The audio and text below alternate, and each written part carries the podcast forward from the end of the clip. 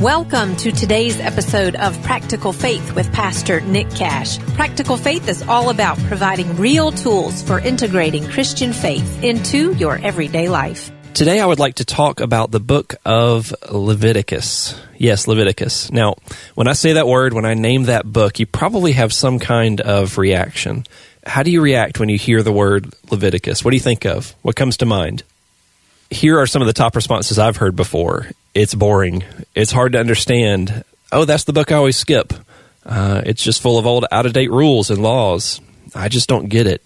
What's the point of Leviticus? Well, to be honest with you, I've felt those same ways, but I have recently decided to dive deep into the book of Leviticus to try to understand it, and the reality is it is loaded with spiritual gold.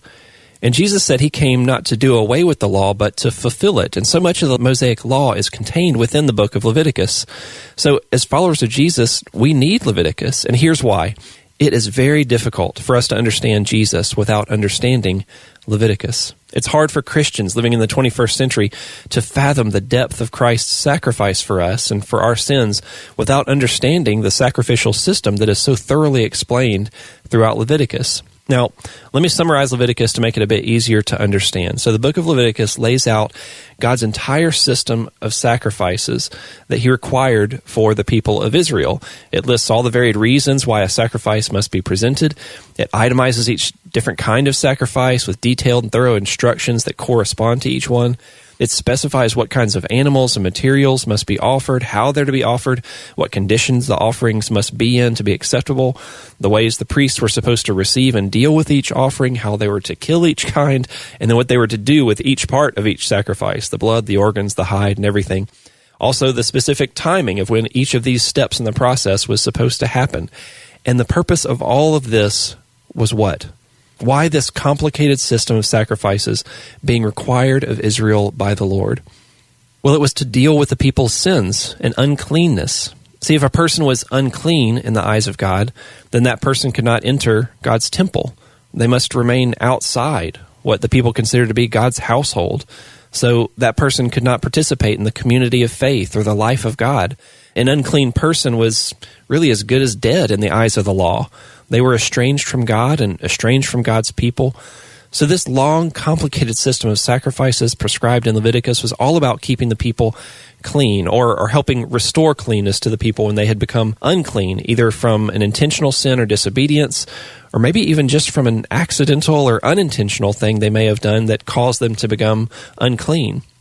One more note about this sacrificial system is that each form of the sacrifice was only temporary. Each of the sacrifices only restored the person's cleanness until the very next time they became unclean. So the effect of the previous sacrifice would be gone, and now they'd have to offer a brand new sacrifice to once again restore their cleanness in the eyes of God. But this was the best system they had. It was the only system they had, and they revered it. It was the people's only hope of participating in the life of God and the community of God. And without it, they were separated from God and God's people with no other hope or method for restoration. Now, here we are 3,500 years later, having the perfect sacrifice of Jesus, and we can plainly see how woefully inadequate this whole sacrificial system was. It's almost as if God was saying, listen, if there could be some human way to be redeemed from sin, just hypothetically speaking, if there was somehow possible, which it's not, then this entire elaborate complicated, gruesome, temporary system involving a tremendous amount of death and loss, this is the closest you could ever come to achieving that. And even that would only cover you until your very next sinful thought or act or decision or omission.